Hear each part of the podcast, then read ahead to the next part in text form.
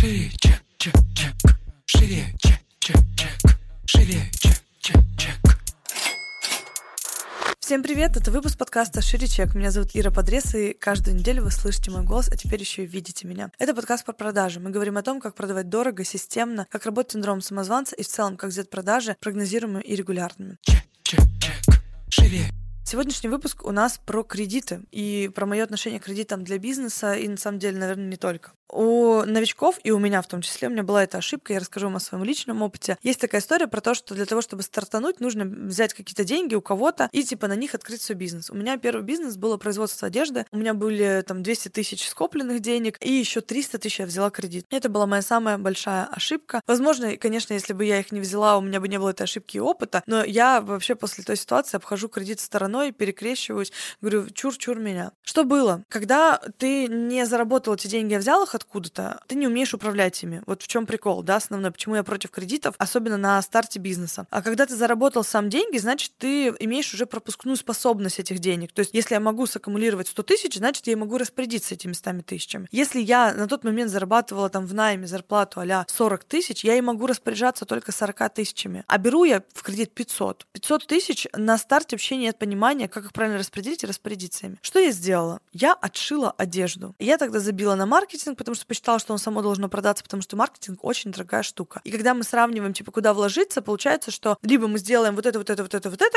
и на маркетинг не хватит, либо мы сделаем маркетинг, и чуть-чуть вот этого. Вот так это получается на, на старте обычно. Естественно, все выбирают сделать кучу всего, только бы как бы не маркетинг. А без маркетинга не работают продажи. Второй момент, который, почему я против, собственно, кредитов на старте в том числе. Психика воспринимает это как, условно, такой уровень стресса, что вы не в состоянии адекватно принимать решения. То есть, когда взял кредит, тебе же надо его отдавать, у тебя ощущение, что, ну, как бы кто-то стоит у тебя за спиной. Банк — это не очень приятная структура вообще в целом. Естественно, есть страх. Когда есть страх, у нас вообще психика вернее, как эмоции и интеллект — это сообщающие сосуды. Когда эмоции шкалят, интеллект занимает мало места. И наоборот, когда интеллект работает в полную силу, значит, мы в очень ровном эмоциональном состоянии. Так вот, невозможно быть в ровном э, эмоциональном состоянии, если у вас большой кредит взят. А, как правило, на старт бизнеса он должен быть действительно большой. Собственно, это такой основополагающий момент, почему я действительно на старте вообще не рекомендую никому брать кредит. Как я сделала в следующий раз, когда у меня уже был кредит, который надо было отдавать, а я не понимала, у меня вообще все это не работало, я тогда поняла, что, во-первых, можно работать, у меня было производство одежды, я переквалифицировалась из женской одежды в спортивную экипировку и поняла, что не обязательно отшивать образец для того, чтобы согласовать его с командой. Я тогда работала с черлидерами. Я рисовала прототип этого, наняла дизайнера, который рисовал прототип костюма, мы согласовывали прототип, брали предоплату, предоплату, и на эту предоплату уже закупали ткани, оплачивали работу швей, и, соответственно, по этому прототипу все это отшивалось, примерялось. Но уже не на деньги кредитные, а на деньги, которые дал заказчик. И это было куда более логично. Если для вас это первый бизнес, я вообще рекомендую не начинать его с каких-то производственных частей. Почему? Потому что в производстве всегда затраты первичны. Лучше начинать с каких-то услуг. Я, например, когда заходила в Инстаграм, вообще с нуля, у меня не было ни блога, ничего, я заходила с подготовки дизайна. Я на тот момент научилась училась по Ютубу и не проходила же никаких курсов, ничего. Пока работала в компании, в найме еще, работать в иллюстраторе. Иллюстратор и фотошоп. И, собственно, в Инстаграме я просто писала людям в директ, предлагала свои услуги и закрывала на продажу внутри директа. Ноль затрат было, понимаете? Ноль вложений. Соответственно, кредит не нужен был. А деньги пошли сразу. И вообще я топлю за то, что можно вкладывать только то, что вы сами заработаете. То есть, условно, найдите способ, перепродайте свои старые вещи, какую-то услугу окажите, которую вы можете оказывать, помогите где-то, я не знаю, там, блин, хоть вагоны разгрузите, но деньги, которые вы тратите, должны сначала быть заработаны, потому что кредитные деньги, ну, они, правда, имеют эмоциональную такую часть, как правило, не очень устойчивую. Кредитные деньги берут тогда, когда умеют ими распоряжаться. Например, уже работающее производство может брать кредит оборотный, потому что там есть определенные нюансы с точки зрения сезонности, иногда нужны деньги перебиться, вот этот оборотный кредит берется на какой-то срок, потом он отдается с прибыли, которая приходит, но это делают уже работающие предприятия, у которых есть очень четко налаженное производство, и они знают точно, что это производство будет дальше двигаться. Но даже у этих работающих предприятий у многих огромный уровень закредитованности, когда берется кредит один, он не может быть погашен вовремя, берется второй кредит, чтобы перекрыть предыдущий. И таким образом получается чехарда из кредитов. И очень многие компании на самом деле работают в убыток, у них просто иллюзия того, что у них есть деньги, потому что у них есть оборот, но они давно работают в минуса. И владельцы, которые не ведут правильно там, финансовый учет, управленческий учет, они, конечно, этого не видят. И есть иллюзия того, что деньги приходят, сейчас мы, сейчас мы перекроем. И, собственно, вот эта кредитная история с одного кредита в другой кредит, она очень засасывает. И у меня такая история была, собственно, с кредитными карточками. Вот мне кредит тогда не давали в банке, потому что я уволилась с найма, да, и, соответственно, я не могу прав... справку 2 НДФЛ предоставить. Вот у меня эти 200 тысяч были, я взяла одну кредитку, а потом вторую кредитку, потому что эту кредитку надо было перекрывать. И я, соответственно, думаю, блин, возьму еще вот эту, буду этой перекрываться, а на эти деньги мы, значит, отошьем вот это. То есть это иллюзия. Это правда иллюзия. Для того, чтобы управлять кредитными деньгами, нужен классный опыт и классный уровень вообще управления финансовыми потоками в принципе. Если вы сейчас хотите что-то сделать, и вы понимаете, что у вас нет финансовых вложений, я вас прошу, попробуйте начать действительно с каких-то услуг или с перепродажи чего-то с постоплатой. Есть такая, кстати, практика, когда производство дает на реализацию. То есть вы не платите изначально деньги, вы подписываете договор, и вам дают под реализацию что-либо. Так с многими, на самом деле, продуктами происходит. Особенно сейчас вот с местными производителями работать я не хочу, потому что они умеют производить, но сбыт страдают у многих. Соответственно, если вы будете отвечать за сбыт, вам дадут под реализацию товар. И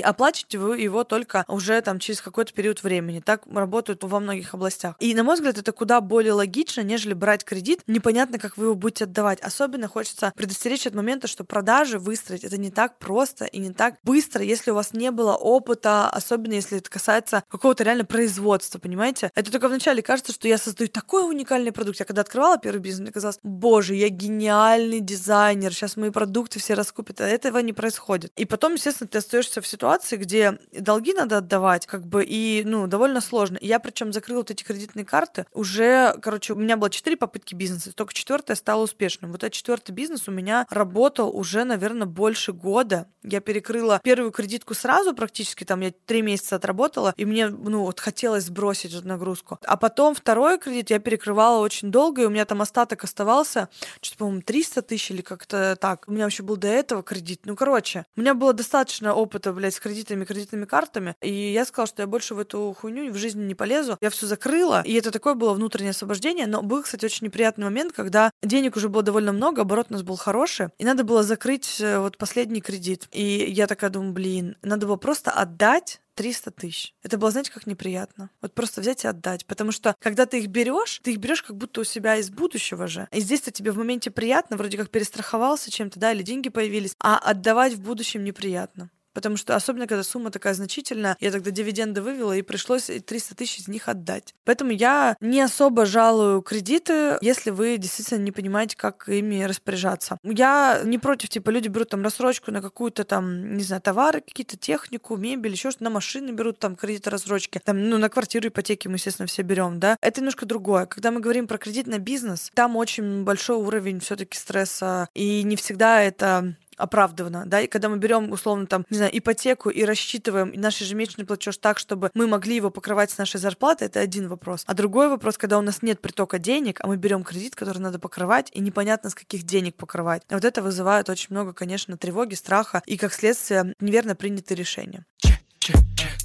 живее. Вот какое-то такое мнение относительно кредитов. Поделитесь своим мнением. Брали ли вы, не брали, насколько это было успешно. Берете ли вы сейчас кредиты, для каких целей. Может быть, у вас есть другой опыт, он положительный, и вы им, собственно, поделитесь. Ставьте нам звездочки в iTunes, подписывайтесь, и услышимся с вами, увидимся в следующем выпуске. Всем пока.